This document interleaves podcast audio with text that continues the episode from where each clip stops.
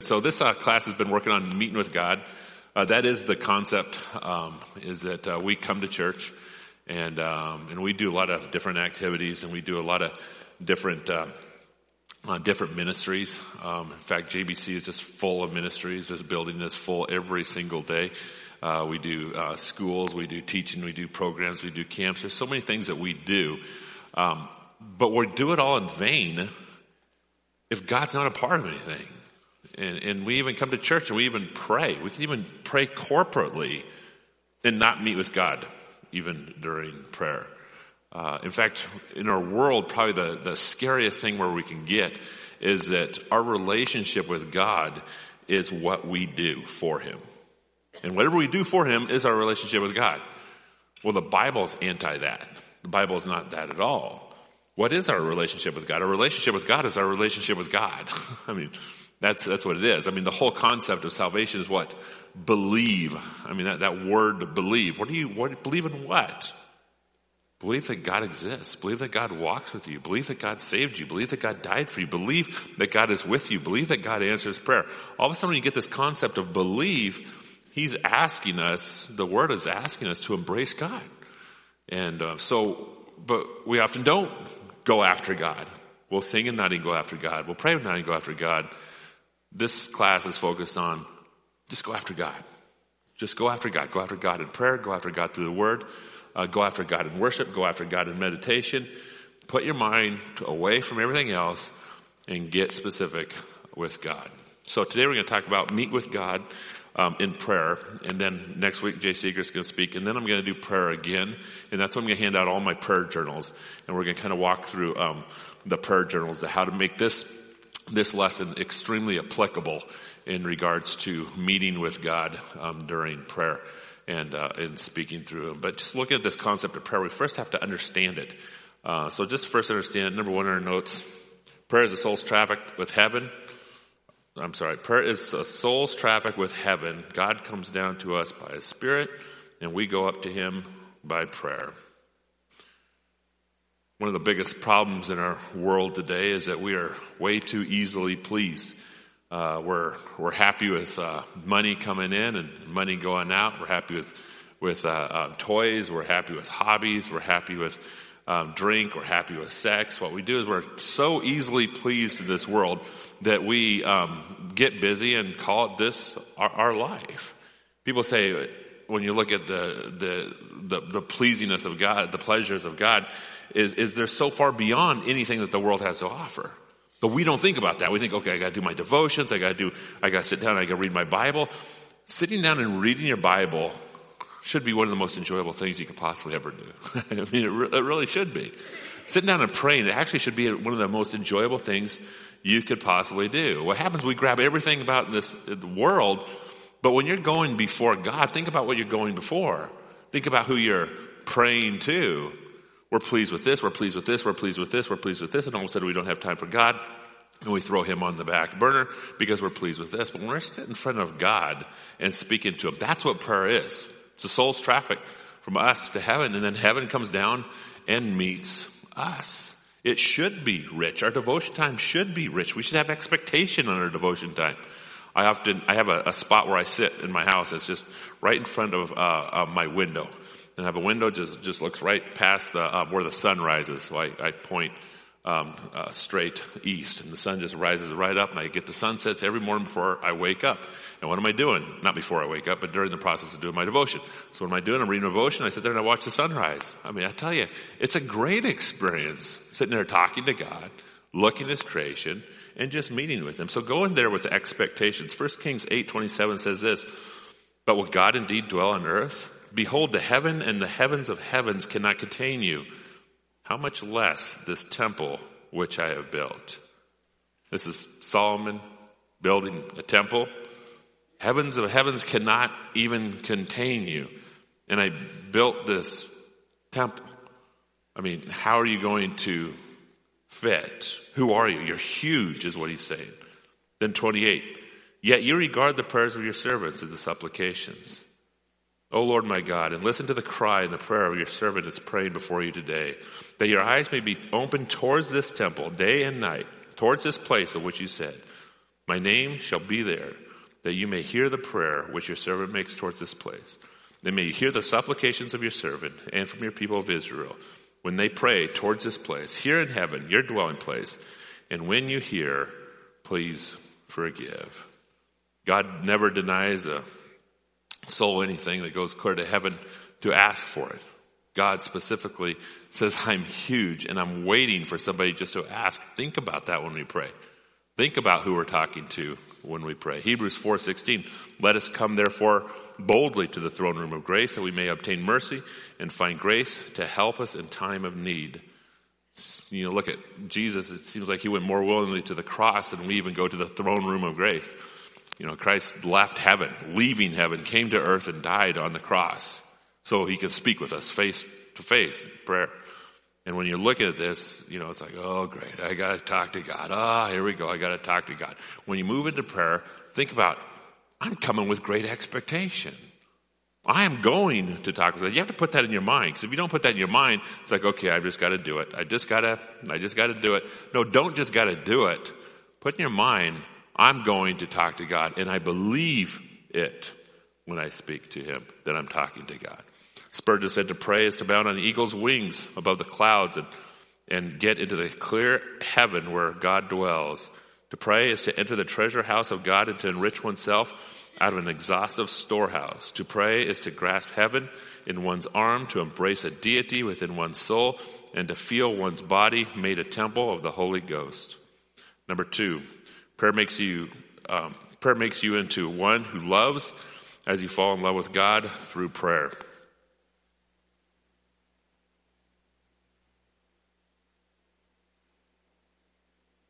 So, what does um, God want to do with you in prayer? The number one thing God wants to do is He wants you to fall in love with Him. That's that's what the desire is that you will fall in love with Him in the process of prayer. Um, but in falling in love with Him, what's it going to do? It's going to spread out to every single else, every single every single other person around you as well. Prayer teaches you to love, to love Him, and of course, if you love Him, then you are going to love others. Psalm sixty three one says, "Oh Lord, oh God." You are my God. I shall seek you earnestly. My soul thirsts for you. My flesh yearns for you in a dry and weary land where there is no water. Psalms 42 1. As a deer pants for the water brook, so my soul pants for you, O God. Psalm 16 5. The Lord is my portion of my inheritance and my cup. You support my lot. When you look at David, this is David's Psalms, you look at him moving into prayer not as something that's draining, not as something that exhausts you.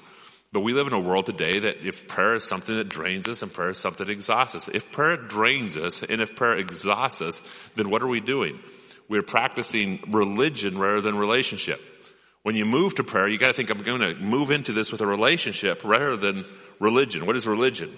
Religion is uh, uh, uh, a, a, a, a, spiritual structure is what religion is. I gotta do this, I gotta do that, I gotta be here, I gotta make this happen, I gotta please God, I gotta, it's just a spiritual structure is what religion is. Well, Christianity is a personal relationship with God. And so yes, religion, it's under a religion because it's a spiritual structure, but the center of that spiritual structure is your relationship with God. And the Psalms are given to us specifically to show us that you can have a relationship with Him. I mean, as a deer pants for the water brooks, so my soul pants for you. I long for you. I mean, this is a human being speaking. This is King David speaking and what prayer is doing to him. Charles Spurgeon says this It is not the act of prayer that satisfies the godly. The godly crave an audience with heaven, an answer from the throne, and nothing less makes them content.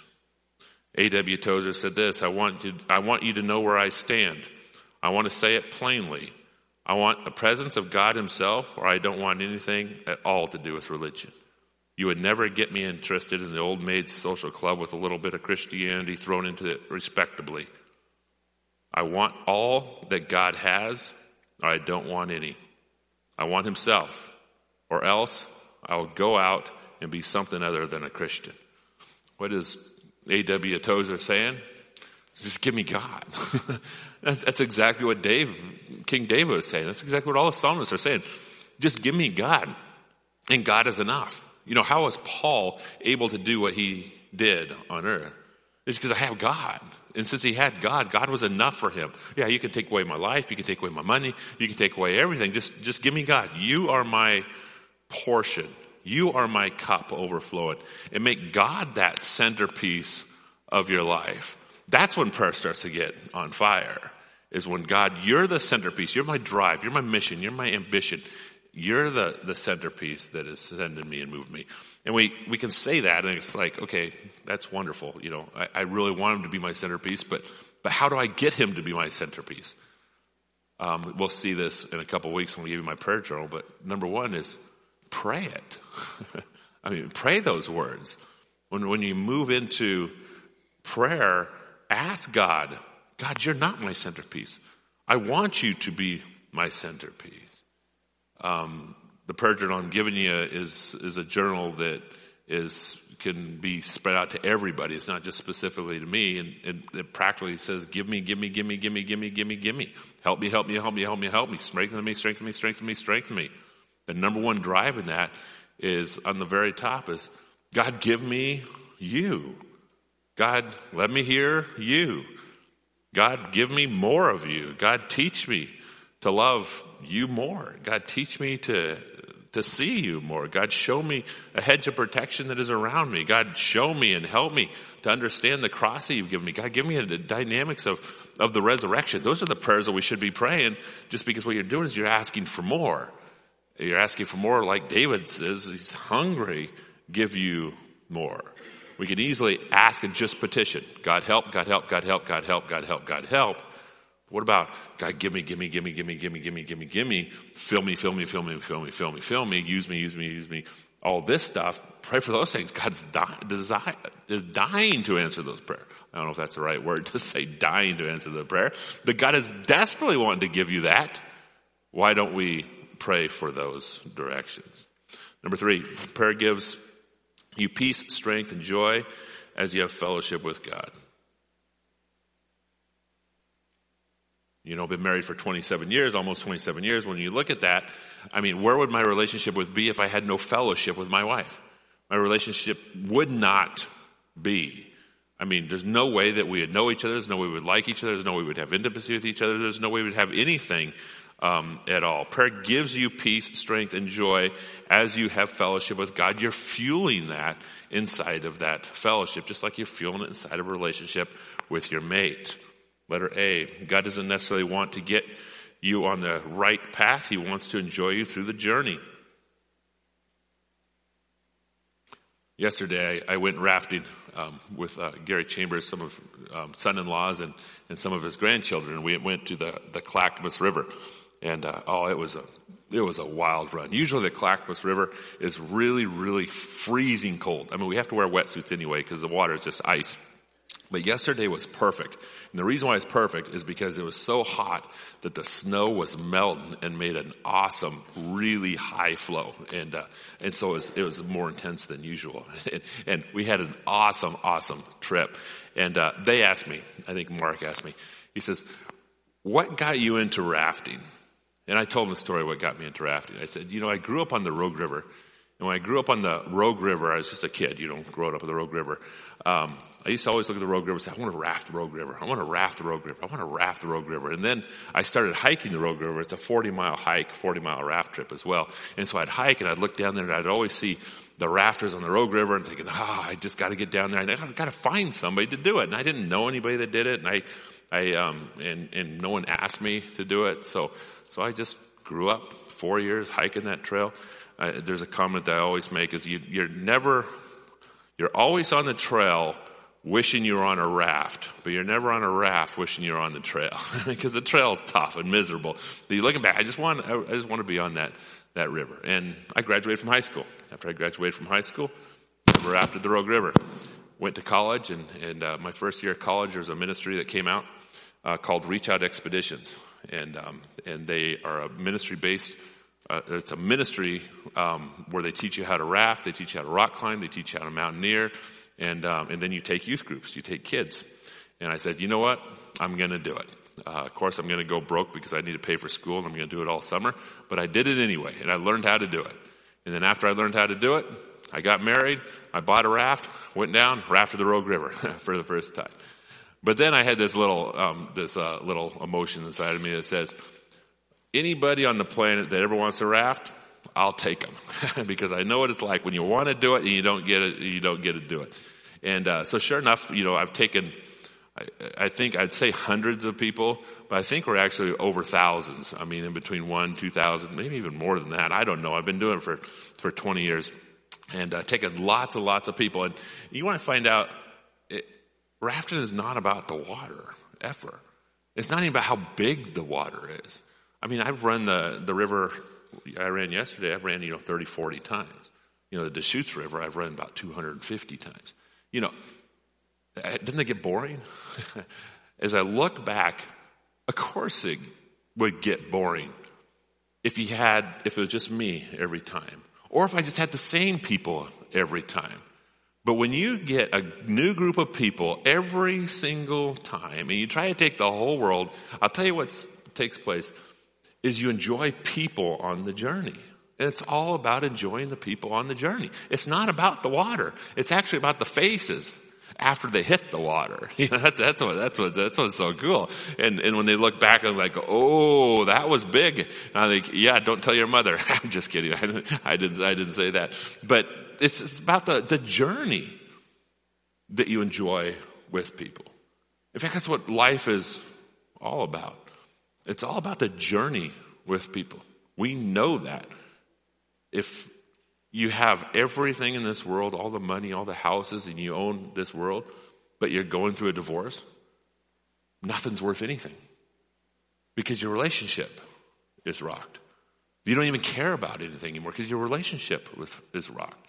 If you win the lottery and you have nobody to share it with, the lottery does nothing but curse you.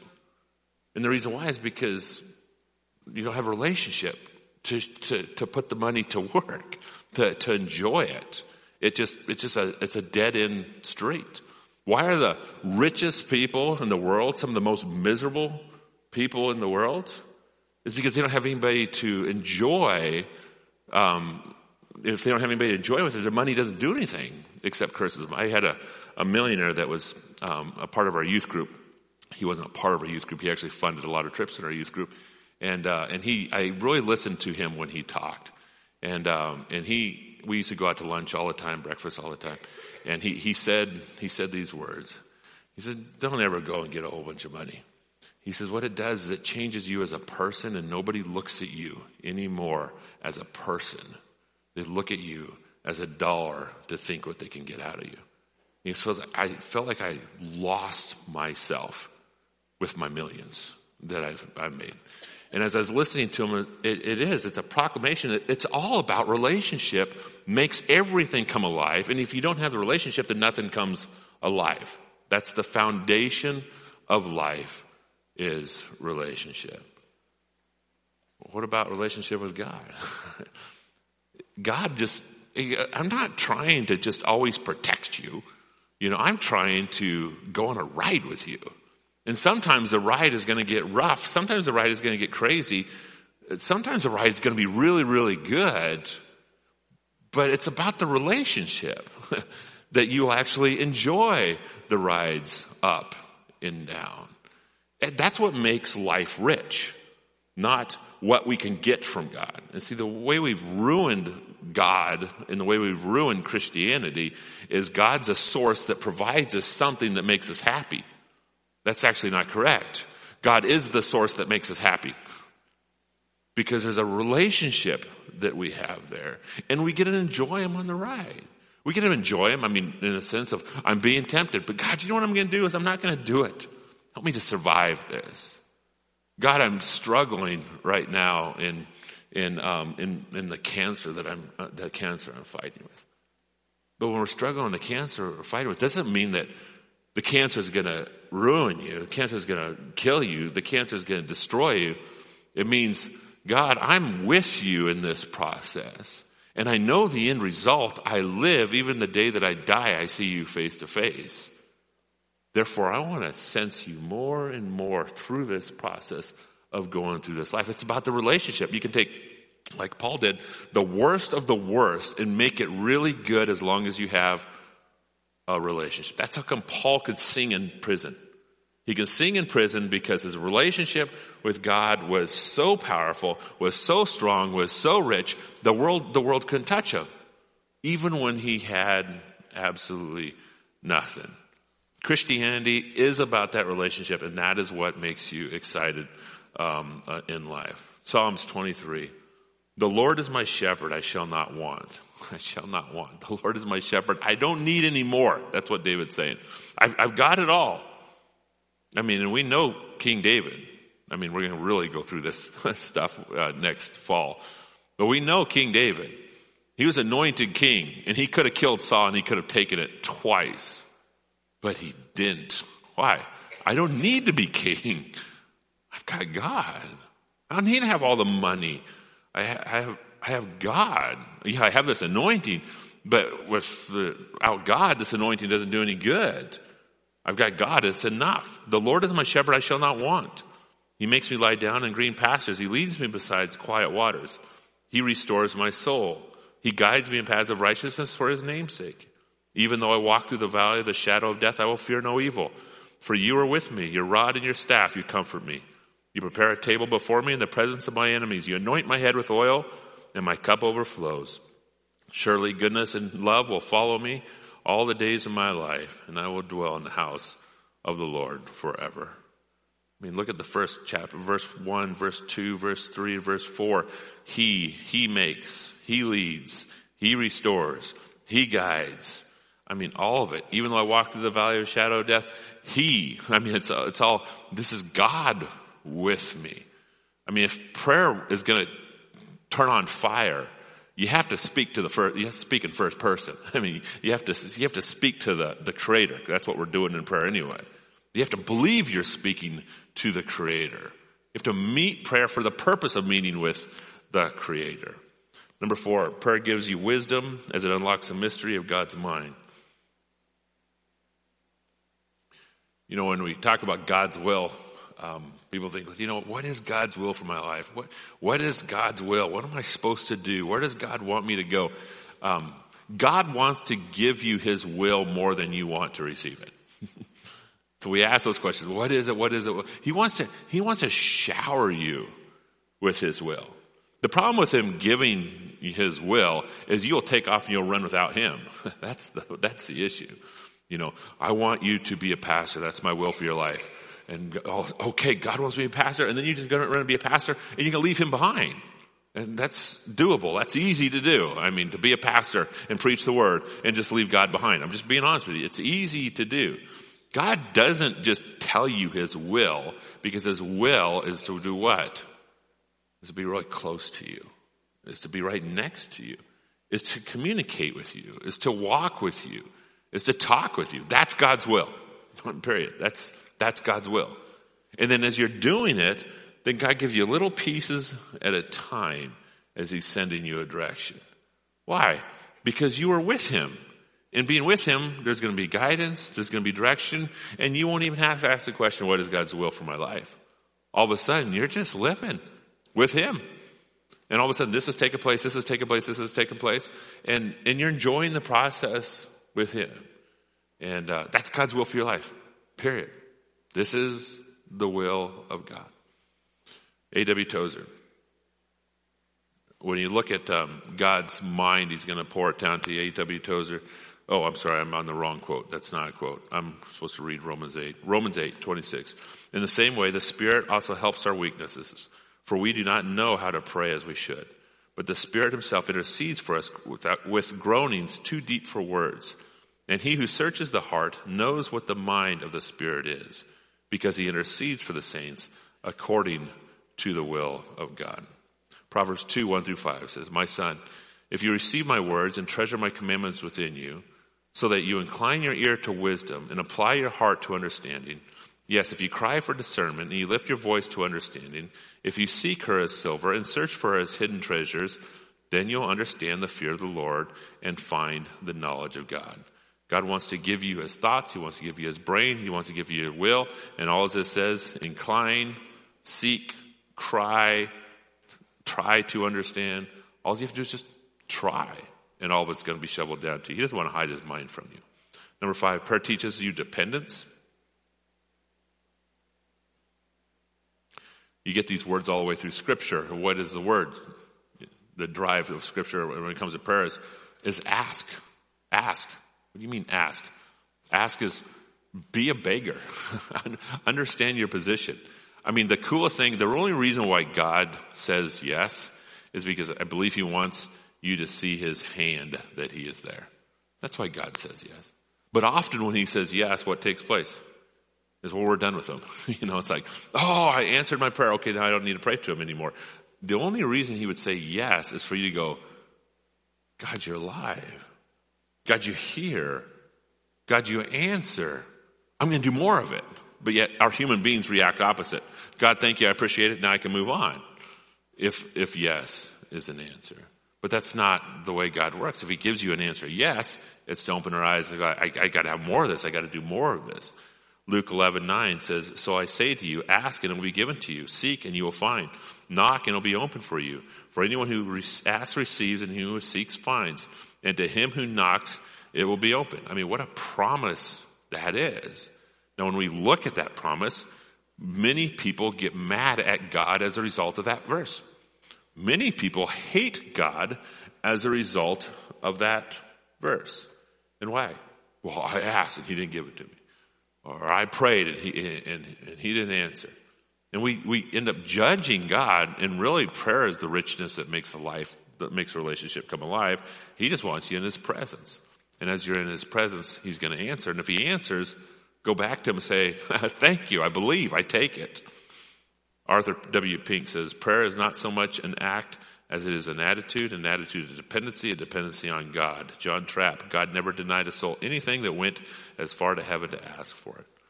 Number six, prayer teaches you how to fight and strengthens you on the battlefield.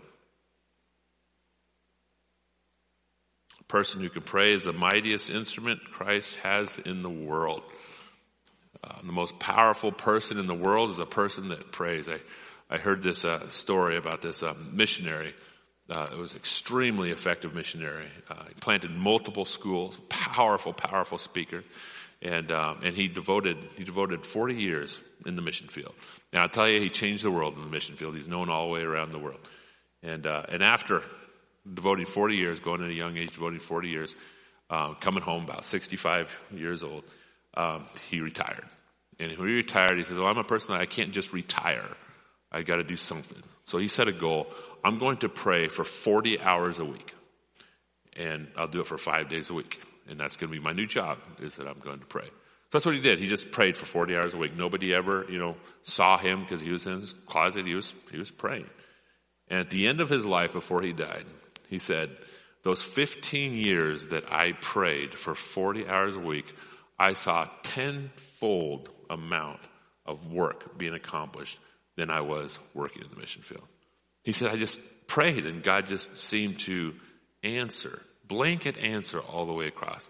He says, You won't believe the conversations I had. You won't believe the effectiveness I had. You won't believe the work that I've seen because he, grabbed everything he could possibly pray for. And that was his retirement. The most powerful person in this world is a person who prays. That's a person that is, that is on the front line. Letter A. In prayer, we bring our spiritual enemies into the presence of God and fight them there.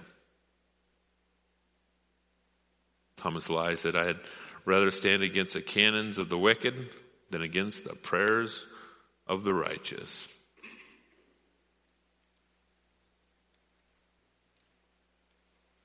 Daniel 6:10 Now when Daniel knew that the document had been signed he entered into the store in, in his house now in his roof chamber, he was in his windows towards Jerusalem, and he continued kneeling on his knees three times a day, praying and giving thanks, thanks before his God as he had been doing previously. What do we know about Daniel? Well, Daniel in the lion's den. I mean, that's, that's what it is. I mean, it's, it's all about the power of Daniel in the lion's den. Why was Daniel in the lion's den such a powerful story? Well, they told him not to pray because he prayed three times. This is the most powerful verse in the story of Daniel in the lion's den. told him not to pray, he still knelt down and he consistently prayed. And as a result, he was redeemed from the lion. That's why we know the story. Psalms 91:13, you should have power to tread on serpents. Thomas Watson, the angel fetched Peter out of prison, but prayer fetched the angel.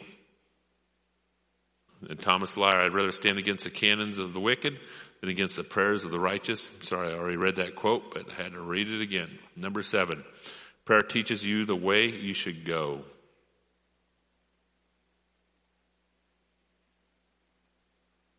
Psalms 32 7 says, You are my hiding place. You preserve me from trouble. You surround me with songs of deliverance.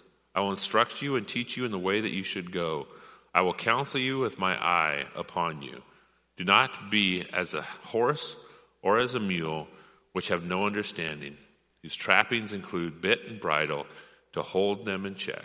Otherwise, they will not come near to you. Again, we're always asking God, where should we go? God, what should we do? Um, God is not even looking for that as much as just do the will of my Father. If you look at the Bible, there's two different categories. There's a category of law, there's a category of wisdom. So 80% of the Bible on what to do is actually written in the book. You know, thou shalt not kill. That's, you know, that's law. Thou shalt not lie. You know, that's law. So we can read the Bible and you can get 80% of stuff that you should do or you should do. You just read it and you take it. That's what you should do. And, and when you do is just, just obey that 80%. Well, what about the 20%? The 20% falls into the category of wisdom. What college should I go to? Who should I marry? I'm sorry, that's just not in the Bible.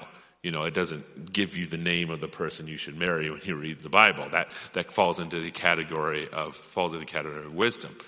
But what you're doing is if you obey everything that's written in the Word, the written will, and, and you pray and you're reading it and you're responding to it, then just that's all you need to do. And then all of a sudden, guidance will start taking place. And as guidance starts taking place, you'll be surprised where you will end up. You'll be surprised where God will take you. You'll be surprised the journey that you'll be going on. Frederick Robertson said, Pray until prayer makes you forget your own wish and leave it or merge it into God's will. The divine wisdom has given us prayer, not as means whereby we escape evil, but as a means whereby we become strong to meet it. Number eight, prayer delights God's ear, melts his heart, and opens up his hand.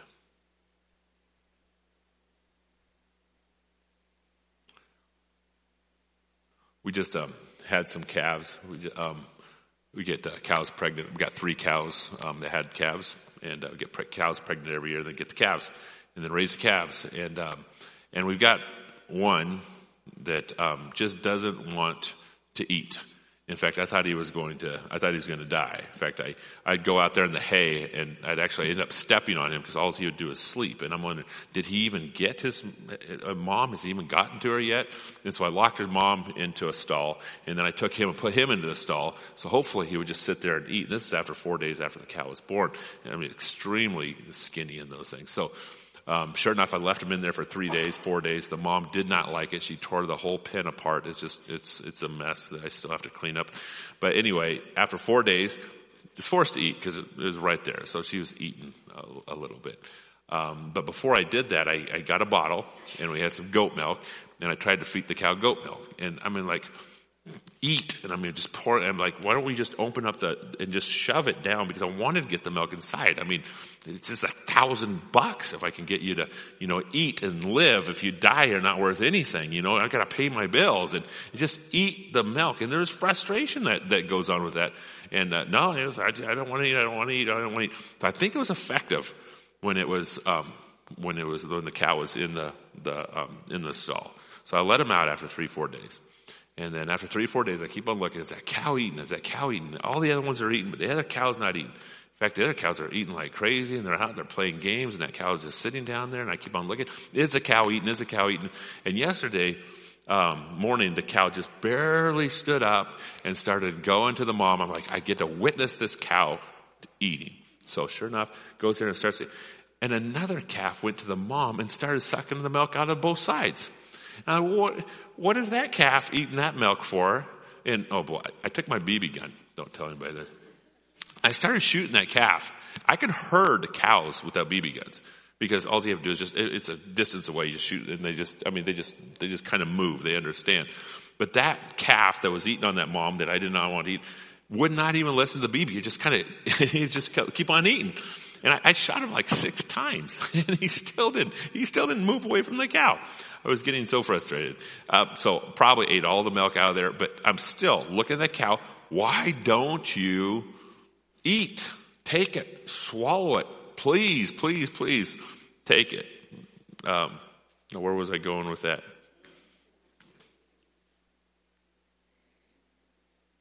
Oh, yeah. Prayer delights God's ear, it melts his heart, and opens his hand. Oh, I have that. Uh, Psalms 116, this is where I was going. Because he's inclined his ear to me, therefore I shall call upon him as long as I shall live. I guess that story didn't connect very well, but that's all right. It is a fun story to tell. Psalms 4.1 says this, Answer me when I call on you, O righteous God. Give me relief from my distress. Be merciful to me and hear my prayers. Psalms 18.35, give, give me your shield of victory and your right hand sustains me. Give me a sign of your goodness. Give me understanding that I might live. Give me understanding that I might observe your law and keep it with all your heart. That's where I was going to go with that story after I'm starting to connect it. Give me, give me, give me, give me, give me, give me, give me, give me, give me, give me, give me, give me. God is just desiring to just feed you like crazy. That's where I was going to go with that. And all we have to do, these are, these are Psalms written by people. Give me, give me, give me. Who is this person? This somebody who's hungry. It's also somebody who's changed the world. The psalmist has changed the world. Why? Because he's hungry. That's it. How do you know he's hungry? Because he give me, give me, give me, give me what? Give me shield of victory. Give me a shield of goodness or a sign of goodness. Uh, give me understanding. Give me, give me, give me, give me. You have somebody hungry. What they're going to do? They're going to change the world. Problem is, we're just not. We're just not hungry. We're just not eating. But as a result of these psalmists, yes, they're going after it. Psalms 119, 73. Your hand has made me and fashioned me. Give me understanding that I might learn your commandments. Proverbs 23, 26, give me your heart and your eyes, keep my ways. Proverbs 38, give me neither poverty nor riches, but give me only the daily bread. Psalms 119, God revive me through your righteousness. These are prayers that are being spoken in the Word. Psalms 119, God revive me according to your loving kindness, so that I may keep your testimonies in my mouth. Psalms 119, revive me, O Lord, according to your word. What does this person want? This person wants revived. So what he's doing, he's they're begging for it. Psalms 119, God, please teach me your statutes. Make me understand the ways of your precepts. Psalms 119, teach me, O Lord, the way of your statutes. Psalms 119, 66, God, teach me a goodness and discernment and knowledge. I mean, teach me, teach me, teach me, guide me, guide me, guide me, use me, use me, use me. That's what, that's what the prayers of Scripture are praying. When we're looking at prayers, our prayers often go a different direction but this is what Scripture is praying. And if they're praying that way, what should we do? We should pray that way as well. So therefore, pray like you're starving. Pray like you're need. Pray like you need to be restored. Pray like you need to know God. Pray like you need to understand the cross. Pray like you need to, to sense God's presence. Just, just be a beggar. Just ask, plead, beg. God is just desiring just as much as I want to get milk in that cow, desiring to shove you full of life. That's where God's at. Um, I don't know if, do I have a person with a microphone? I do have a person with a microphone. So, is there any questions?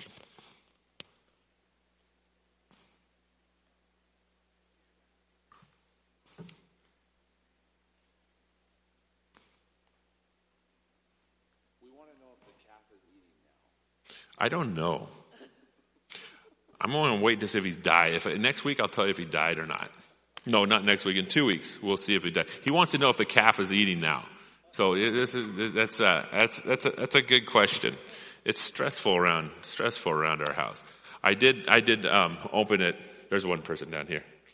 Um, I did uh, um, open them up to um, really rich green pasture. So I'm hoping that that's gonna I'm hoping that's gonna work. I just lost a calf, an older calf about a month ago. So it's it's been kind of sad around our neck of the woods. Well, I thought your story was just great, and I got it. It's, and I thought about in Isaiah 55 where God says, "Give ear and come to me, listen, that your soul may live." He wants us to take in everything He has for us. But uh, the thing I, want, I wanted to share was um, something that Howard Hendricks said. Uh, he was a professor mm-hmm. at Dallas Theological Seminary for many years, and he wasn't talking about prayer, but I think it applies. He was talking about the Word of God. And at the beginning, you said we should be excited and anticipate. You know, it should be a joyful thing, but it's also true that that's a growing thing, and yeah, you, you, get an appetite for it. And I love what he said. He said, um, uh, when you first start in the Word or prayer. Um, you do it you, you do it because it's good for you. It's medicine. It's like medicine. Mm-hmm. and you take it because it's good for you. And then you progress to the dry cereal stage where it's um, dry but nourishing. But he said if you keep on eventually and his favorite food wasn't mine but he said eventually it'll become like what your favorite food is. You'll just delight in it. But it is a process if we are obedient to begin. So i think sometimes we might think well we should be delighted and excited. But the, the faithfulness of God is that if we will by faith begin, He will bring that joy, delight, and excitement to us. Yeah. Howard Hendricks. yeah. Dry is, what, what, is, what does Pastor D say? Dry? Dry as dirt. And, um, and, and that's the same way with reading the Bible in prayer, is that you have to set a goal and you have to do it and you have to do it every day.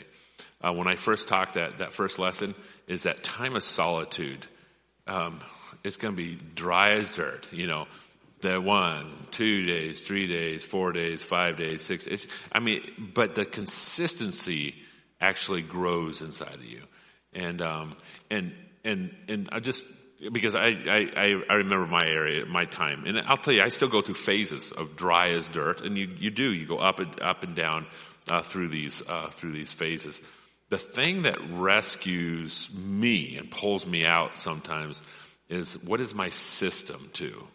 And um, and if you ask me to um, pray thirty minutes a day, um, I'd fall asleep. I mean, I just, I mean, I I, I would, um, um, and and I, there's almost a pieces that you have to. Um, I can't wait to show you my system and and uh, and and the system even starts out really slow, and it has to be you, your system even has to be designed to do it. But if if if you do, even if it's dry as dirt, and you don't get a system, you do dry as dirt, dry as dirt, dry as dirt, dry as dirt, dry as dirt. And that system does not get put in, you will still you will still even struggle through struggle through that. Um, so um, prayerfully you'd walk into a system even as you go and try dry as dirt, dry as dirt, dry as dirt. And what that system will do is it will pull you out when it goes dry again. Because that is what happens, is that you go dry, you go up, you go dry, you go up. There's a lot of things that make it um, um, go dry. Sometimes it's just the, the result of prayer. Um, it just um, makes it go dry. So, yeah, Sue. Um, oh, somebody else got one? Yeah, your your cow and calf remind me of uh, both of, uh, of Matt's sermon today, uh, where it's a, a, binary, an A B choice, heaven or, or hell, mm-hmm.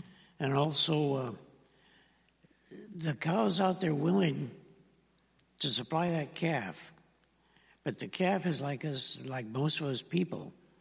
Um, supply is there, but it's up to us to take it. Yeah. Absolutely. And the, just to add to that, the mama wants to get rid of the supply because she's tight. I mean, I'm sorry, I'm talking cow language now. Um, right down here. We got a hand up right here. Um, the, when those udders get full and they get tight, and do you know what they do? Is they look for their calf and say, "I want to release it," and then the cow gets on, calf gets on, and it's like, "Oh, now the mama can relax." I just say, God's the same way. he's ready to release it. He's ready.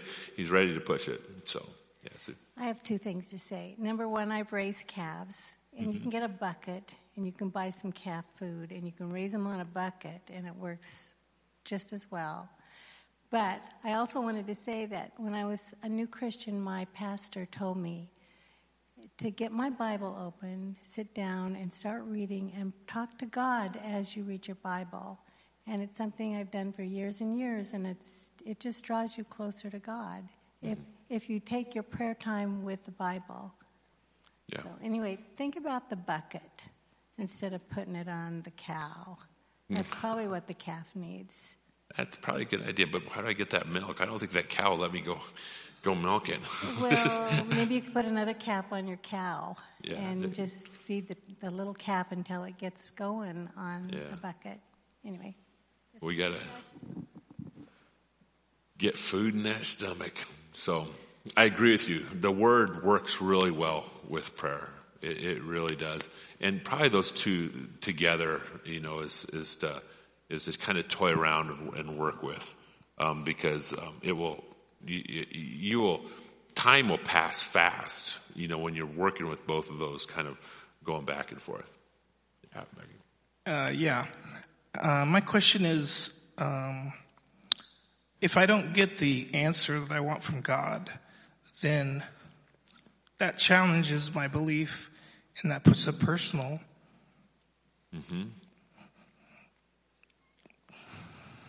Yeah, absolutely. This is um, this is actually a big um, thing that's going on in the world right now. Is that um, is that we pray, and it says right here, ask, and it will be given to you, and seek, and you will find. Knock, and the door will ask, and you're asking, and all of a sudden, you're not getting the answer, and all of a sudden, you never get you never get the answer, and uh, and it's it's a huge huge thing because then what happens is we start to sink inside of ourselves. What I mean by that is we start thinking, what did I do? Did I not have enough faith? Did I not pray hard enough? Um, is do I do I sin too much? Doesn't God not like me? And we start to evaluate God in regards to whether we, whether we get whether we get the answer um, or not. Um, this is the answer that I would I'd put to that question: is the the richness and the power of prayer is you standing in God's presence and asking, and God is always designing an answer all the way around when you don't even see it, when you don't even see things taking place. So you can be praying for this, and as you're praying for this, and every time you're, you're praying for this, God is pulling you closer for something even richer, for something even stronger, for something even more beautiful. God's always doing something when you pray. And when you don't see the answer, um, you know, we can come up with a formula. God says, wait. Um, I, I, wouldn't, I wouldn't even come up with a, a formula and say, or God says no. I wouldn't even come up with a formula. I would say, God wants that relationship. And sometimes He withholds the answer because the relationship is the jewel that He is really looking for and the one jewel that will last for eternity. And uh, as we're looking for things, just a lot of people, you know, will live in the world and then they'll start they're praying for something and it's like, well, I need to go to church, and then they find a church and they're God, I've got to have this, I've got to have this, I've got to have this, I've got to have this. What they're what God really wants you to have because He loves you so much, loves us so much, is He wants you to have your soul in His arms. And He wants you to have His ear. He wants you to have His mouth. He wants you to have His connection with you in the process of walking through life. And in that process, that's the, that's the power. That's the glory. That's the, the peace that, um, that is um, the, the richest jewel that we could possibly have, even beyond the answer um, that is there. Um, but that answer that is often there that we're asking for brings us then closer to God in those pieces of it. God might say yes, God might say no. But if God says no, and it's, not happening, it does not happen, then God's doing something else because He's always, always doing. And um, so my encouragement would be to keep on praying for it. Keep on praying for it. Keep on praying for it. In that process, uh, you can pray for 20 years. Say 20 years takes place. Say 30 years takes place. Even praying for those pieces of it, um, I believe that God's. I believe that God's going to answer that even after 20 years. But the gold, most golden part is your 20 years with God praying for it. That is the coolest thing. That is the thing that God might never show you the answer because He wants you to hang on to. I've heard a lot of stories with um, salvations. We pray for the salvations of our loved ones. I've been praying for years and years and years and years. I've been praying for 20 years, you know, for my loved one. And accepted Christ right before they died. Well, what happens if they accepted Christ 20 years ago?